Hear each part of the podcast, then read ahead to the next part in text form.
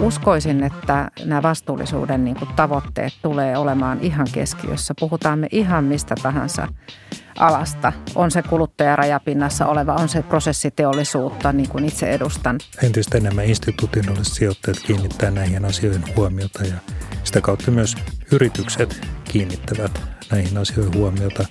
Voidaan sanoa myös sitten niinkin päin, että ne yritykset, jotka ovat näissäkin saavat asiansa kuntoon, niin on todennäköistä, että niillä muutkin asiat ovat kunnossa.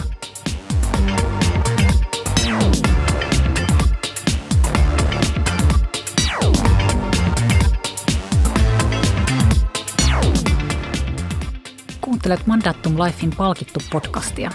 Palkittu on ainoa suomenkielinen palkitsemista käsittelevä podcast. Se etsii vastauksia siihen, mikä saa ihmisen kurkottamaan kohti uutta, yrittämään enemmän ja tahtomaan vahvemmin. Tänään keskustelemme vastuullisesta palkitsemisesta. Mitä asioita vastuullinen palkitsemisjärjestelmä huomioi? Minkälaisilla käytännön keinoilla voidaan palkita vastuullisesti? Ja miten saadaan vastuullisesta palkitsemisesta aito hyöty irti? Jaksossa Nesteen Hannele Jakosua Jansson ja Aalto-yliopiston Seppo Ikäheivo kertovat, miten iso pörssiyritys toimii vastuullisena palkitsijana ja mitä tutkimus puolestaan sanoo vastuullisesta palkitsemisesta.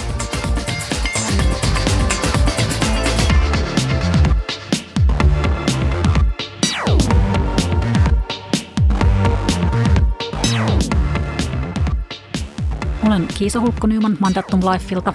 Tämänkertaiset vieraani ovat Nesteen henkilöstöjohtaja Hannele Jakosuo Jansson sekä Aalto-yliopiston professori Seppo Ikäheimo.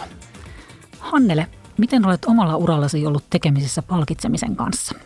No varmaan aika monessa eri roolissa. Ensimmäisen vaiheen uraa ehkä sitten ihan palkitsemisen saajana, sitten linjaesimiehenä kehittämässä palkitsemista liiketoiminnan näkökulmasta, sitten hyppy tähän HR-johtajan tehtävään, jossa tietysti rooli muuttuu ja katsotaan palkitsemista sitten taas koko yrityksen menestystekijänä ja mahdollistajana ja sitten muutama vuosi sitten hallituksen jäsenenä. Että aika monesta eri näkökulmasta. Entäs Seppo? Joo, tuossa 90-luvun loppupuolella olin töissä Turun kauppakorkeakoulussa ja silloinen edesmennyt rehtori Tapio Reponen tiedusteli minulta, että kuka Turun kauppakorkeakoulussa tietää työsuhdeoption järjestelyistä. Ja mä sanoin, että en tiedä, ei mielestäni kukaan, mutta mä voin selvittää. Ja sitten mä keräsin kaikki työsuhdeoptiojärjestelmät Suomesta ja analysoin niitä ja siitä se lähti. Sen jälkeen siirryin johdon palkitsemisjärjestelmien tutkimiseen – on siitä muutaman kirjan kirjoittanut ja sen jälkeen taas laajentanut sitten koko henkilöstön palkitsemiseen ja on itse jonkin verran niitä tehnyt ja vähän kokenutkin niitä myös. Mm. Tuohon tekisi mieli sanoa, ja loppu on historiaa siitä, kun aloitit selvittämään työsuhdeoptioita. Joo, siinä on muutama mutka tässä keskustelussa käyty kyllä, mukaan lukien myös Fortumin optiojärjestelyt. Mm. Tutuksi on tullut. Kyllä. Mm. Kuulkaa, me mietittiin porukalla tuossa ennen nauhoituksen aloittamista tätä, että mitä se vastuullinen palkitseminen on. Että puhutaanko me vastuullisuuden palkitsemisesta vai vastuullisesta palkitsemisesta ja mitä te ajattelette tästä? Mun mielestä me voitaisiin puhua molemmista. Jos ajatellaan vastuullisuuden palkitsemista, niin vastuullisuus pitäisi olla yksi niin kuin liiketoiminnan keskeinen tekijä integroituna siihen liiketoiminnaan ja silloinhan sen pitäisi olla osa tavoitteita, jolloin sen palkitseminen voisi hyvin tukea näitä tavallaan vastuullisen tavoitteita.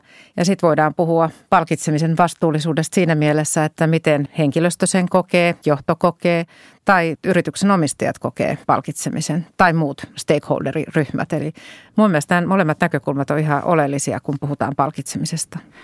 Hannelle sä mainitsit siitä, että miten henkilöstö kokee palkitsemisen ja vastuullisuuden yhteyden siihen, niin mitä se kokeminen tarkoittaa? Millaiseksi koetaan vastuullinen palkitseminen? Mä sanoisin, että kun katsoo henkilöstön näkökulmasta, että vastuullisuus pitää olla osa sitä palkitsemisen kokonaisuutta. Ne vastuullisuuden tavoitteet pitää olla viety sinne osaksi ainakin sitä palkitsemisjärjestelmää. Ja kun mä katson nyt ihan meillä peruspalkkauksen järjestelmiä, vaikka otetaan meidän työntekijät Suomessa, niin se lähtee hyvin pitkälle tämmöisen osaamisen kehittämistä. Ja mikä sen tärkeämpää on kuin sen oman osaamisen, oman ammattitaidon, työhön liittymien vaatimusten kehittäminen ja niiden kytkeminen sen omaan palkitsemiseen – Sitten jos katsotaan näitä muuttuvia palkitsemisen osia, niin lyhyen tähtäyksen, pitkän tähtäyksen niin kuin tota palkitsemista, yrityksen menestystä, yrityksen muita vastuullisuustavoitteita, niin sinne on viety osaksi – palkitsemista niin kuin tavoitteiksi, niin turvallisuutta, niin kuin tämmöiseen henkilöturvallisuuteen liittyviä asioita, prosessiturvallisuuteen liittyviä tavoitteita, jotka tietysti meidän tyyppisessä niin kuin liiketoiminnassa on ihan keskeisiä. Tai sitten hyvin pitkälle siihen muuten siihen liiketoiminnan, vaikka nyt ajatellaan meillä raaka-ainepohja, sen raaka-ainepohjan laajentamiseen liittyvät asiat on osa meidän niin kuin tavoitteita, joista sitten ihmisiä palkitaan. Seppo, näkyykö tutkimuksessa tämän tyyppinen – trendi, että käytetäänkö tänä päivänä enemmän tämän kaltaisesti vastuullisuusmittareita palkitsemisessa, mitä Hanelle kertoi Nesteellä käytettävän? Tästä ei ole hirveästi tehty tutkimusta, että siinä mielessä vaikea sanoa, mutta jos me katsotaan yli ajan globaalisti, niin noin vaja kolmannes yrityksistä on jollain ajanjaksolla ottanut tämmöiset käyttöön. Kuinka aktiivisesti ne ovat niitä käyttäneet, siitä ei välttämättä hirveästi tietoa, mutta he ovat kertoneet, että he käyttävät tämmöisiä vastuullisuuteen kytkeytyviä palkitsemisjärjestelmiä. Liittyykö ne työntekijöihin, liittyykö ne yhteiskuntaan, liittyykö ne ympäristöön. Sitä ei erikseen ole tässä kerrottu, mutta Tämän tapaisia jonkin verran on olemassa ja nyt kun mä sanon, että vajaa kolmannes, niin nyt puhutaan suurista kansainvälistä yrityksistä, niin on jonain hetkenä vuodesta 2003 vuoteen 2013 se, että siellä on voinut olla yksi mittari, voi olla useampiakin mittareita, mutta vain yhdellä yrityksellä neljästä tuhannesta yrityksestä oli joka vuosi ollut nämä mittarit. Ja mä uskon, että tältä osin yritykset mieluummin kertovat positiivisesti, että he käyttävät näitä. Ja mehän ei tiedä, että jos me puhutaan bonusjärjestelmistä, että mikä merkitys näillä järjestelmillä on suhteessa tuloksellisuuteen tai kasvuun, niin monesti näillä saattaa olla aika pieni rooli bonusjärjestelmissä nyt kun mietittiin tästä, että mitä merkitystä sillä on, niin voitaisiin itse asiassa jatkaa siitä nyt esimerkiksi sitten teillä nesteellä siinä, että mitä vaikutusta näillä vastuullisuuden mittareiden kytkemisellä palkitsemiseen haette tai mitä te näette, että niillä on? No kyllä me haetaan ihan selvää tuloksellisuutta, tavoitteellisuutta niiden mittareiden kautta. Ne on niin osa meidän integroitua liiketoiminnan mallia – ja ne ei ole mitään erillisiä. Sitten jäin miettimään tuossa Sepon puheenvuoron, että varmaan aika monet näistä vastuullisuusmittarista ei ole suoria, vaan on epäsuoria. Että ne on taustalla vaikuttavia mahdollistajia, jotka näkyvät sitten liiketoiminnan tuloksessa. Että meidän tyyppisessä niin kuin liiketoiminnassa niin kuin hyvä esimerkiksi turvallisuustaso, niin prosessi kuin henkilöstöturvallisuustaso ihan suoraan johtaa siihen myös hyvän operaatiotasoon tavallaan, miten meidän jalostamot toimii, miten meidän operaatiot on, niin kuin, tota, mikä on käyttöaste. Näinhän se pitäisi olla. Jos me katsotaan, että mitä me tiedetään siitä, että jos on tämmöinen bonusjärjestelmä johdolla, joka on tämmöiseen vastuullisuuteen kytkeytynyt, on havaittu, että kyllä se parantaa vastuullisuuteen liittyvää menestystä. Mutta se, että parantaako sitä taloudellista menestystä, niin valitettavasti tulos on päinvastainen, joka viestii siitä, että hyvin monilla yrityksillä juuri nesteen kaltaista tämmöistä onnistunutta ratkaisua, että se on kytketty, tämä palkitseminen vastuullisuuteen vastuullisuus on integroitu kokonaisuus, osa sitä yrityksen menestysreseptiä, joka on onnistuttu jalkauttamaan ja se näkyy myös sitten palkitsemisessa. Mä oon aina itse ollut sitä mieltä, että puhutaan me turvallisuusjohtamista tai vastuullisuuden johtamista, niin siitä ei saisi tehdä semmoista erillistä ismiä, vaan se pitäisi kytkeä osaksi sitä liiketoimintaa ja sen liiketoiminnan niitä kovia tavoitteita meillä se on luontevaa. Se lähtee ihan sieltä raaka-aineista, raaka-ainevalinnasta, niiden niin kuin esikäsittelystä tuotannosta, miten tuotannossa energiatehokkuutta, miten prosessiturvallisuudesta huolehditaan, miten riskiä arvioidaan, mitikoidaan. Niin silloin se on merkityksellistä ja ihmisten on helppo niin kuin siihen samaistua ja sitoutua.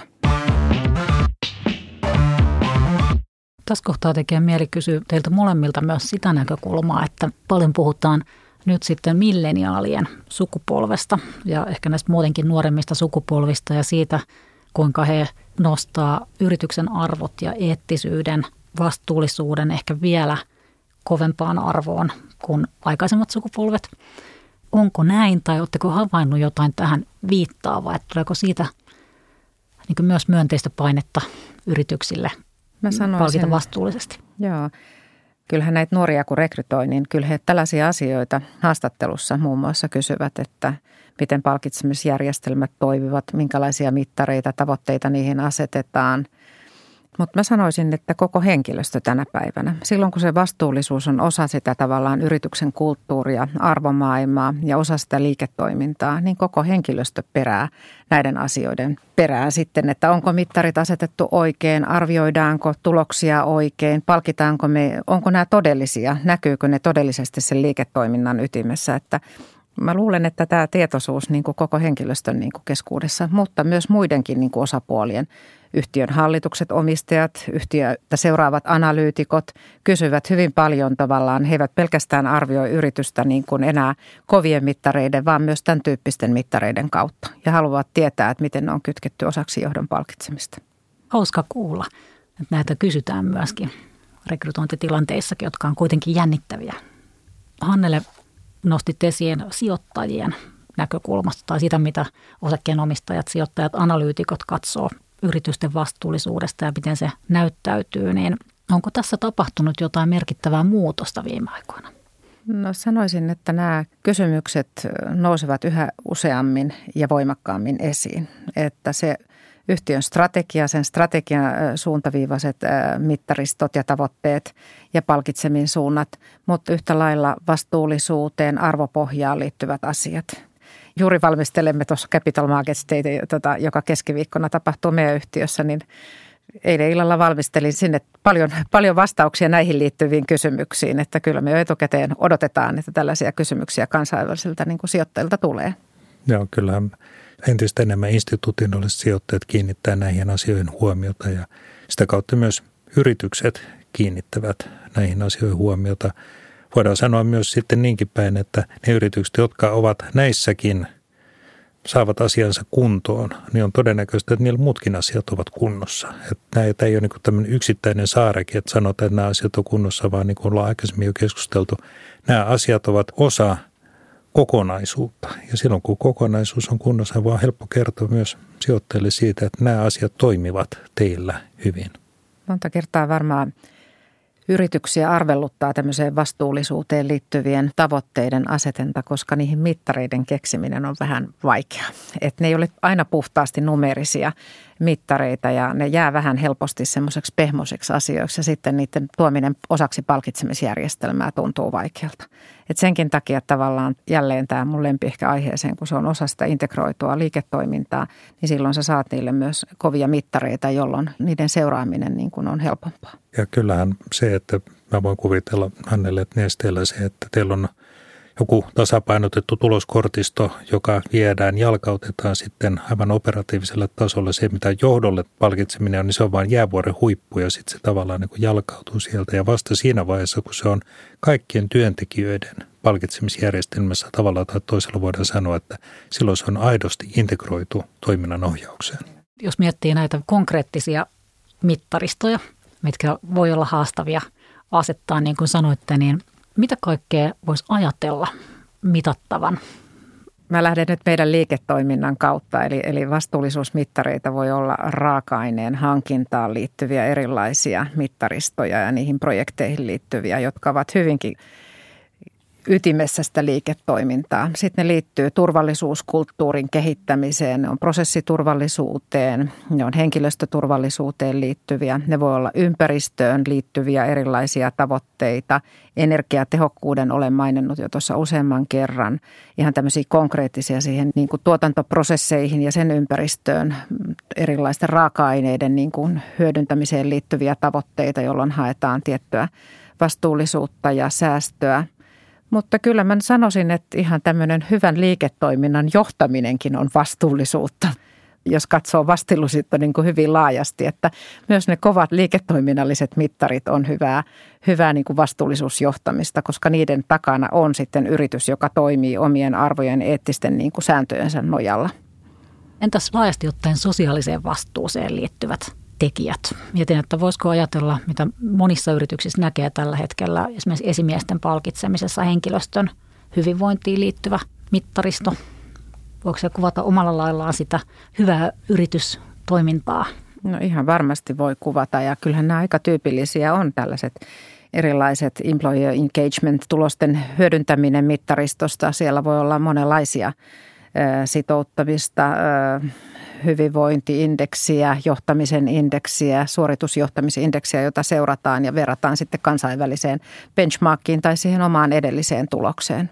Ja hyvin tyypillisiä tämmöisiä niin HR-organisaatiossa ja HR-johtamisen niin kuin mittareita on, on ottaa paljon tämän tyyppistä henkilöstömittareista ja, ja tutkimuksista niin tota, tavoitteita. Miksei asiakas tota, myös, myös mittareista. Mm. ilman muuta.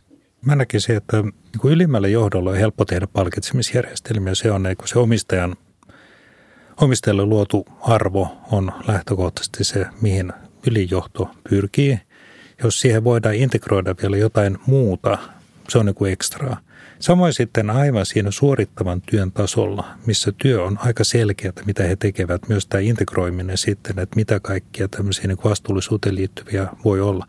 Mutta sitten se keskijohto, erikoisasiantuntijat, heidän työtehtävänsä on samalta niin kuin ylimmällä johdolla aika moni naisia, mutta semmoista selkeää yksittäistä mittaria tai mittaristoa on erittäin vaikea lähteä heille rakentamaan. Ja oikeastaan hänelle sulle kysymys, että miten te olette ratkaisseet tämän niin kuin keskijohdon tyyppiset työtehtävät, jossa tehtävä on monimutkaista, mutta myös se outcome on sitten vaikeasti mitattavaa. Niin miten te olette saaneet tämän vastuullisuuden tähän integroitua?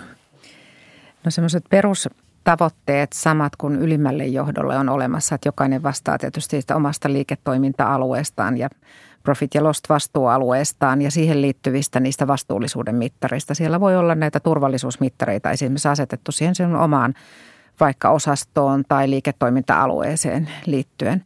Mutta aika paljonhan keskijohdon ja erikoisasiantuntijoiden työ tänä päivänä tehdään projekteissa. Ja mä itse niin kuin näkisin, että niiden projektien mittaroinnin kautta tulee sitten sen työn monimuotoisuus niin kuin parhaiten mitattua. Siellä voi olla erilaisia tulokseen liittyviä asioita, vastuullisuuteen liittyviä asioita. Ne ei välttämättä ole ihan samalla tavalla konkreettisesti mitattavissa kuin liiketoiminnan, operatiivisen liiketoiminnan puolella. Mutta siellä on jotakin saavutettavia tavoitteita, nyt vaikka raaka-aineen valintaan liittyvät, niin joihin sä voit sitten johtaa näitä mittareita. Mutta se vie aika paljon aikaa ja se ottaa vähän niin kuin mietintää siitä, että, tota, että miten se mittaristo rakennetaan. Että ainahan volyymeja ja euroja on helpompi mitata, niin kuin tiedetään.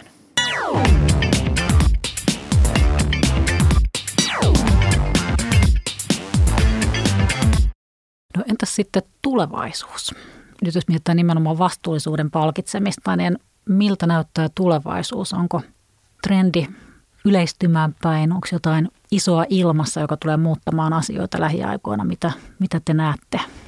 Tuossa viikonloppuna lueskelin tätä Hararin kirjaa 21 kysymystä 20. ensimmäisen vuosisadalle ja siellä tuodaan näitä trendejä, digitalisaatiota, robotiikkaa politiikkaa, eriarvoistumista, ympäristökysymykset, ilmaston lämpenemiset, nämä tulee olemaan erittäin merkittävässä asemassa. Miten ne näyttäytyy, sitä on tietenkin hirveän vaikea tällä hetkellä sanoa. Taatusti vaikuttaa, ihmiset on huolissaan näistä asioista, tulee pelkoja ja fiksulla tavalla toimittuna voidaan maltillistaa näitä pelkoja ja todeta, että okei, että nämä on mahdollisuuksia – niin kuin Neste on nyt tehnyt tässä näin, että nämä tietynlaiset ympäristöön liittyvät kysymykset, ne on teille bisnismahdollisuuksia tällä hetkellä.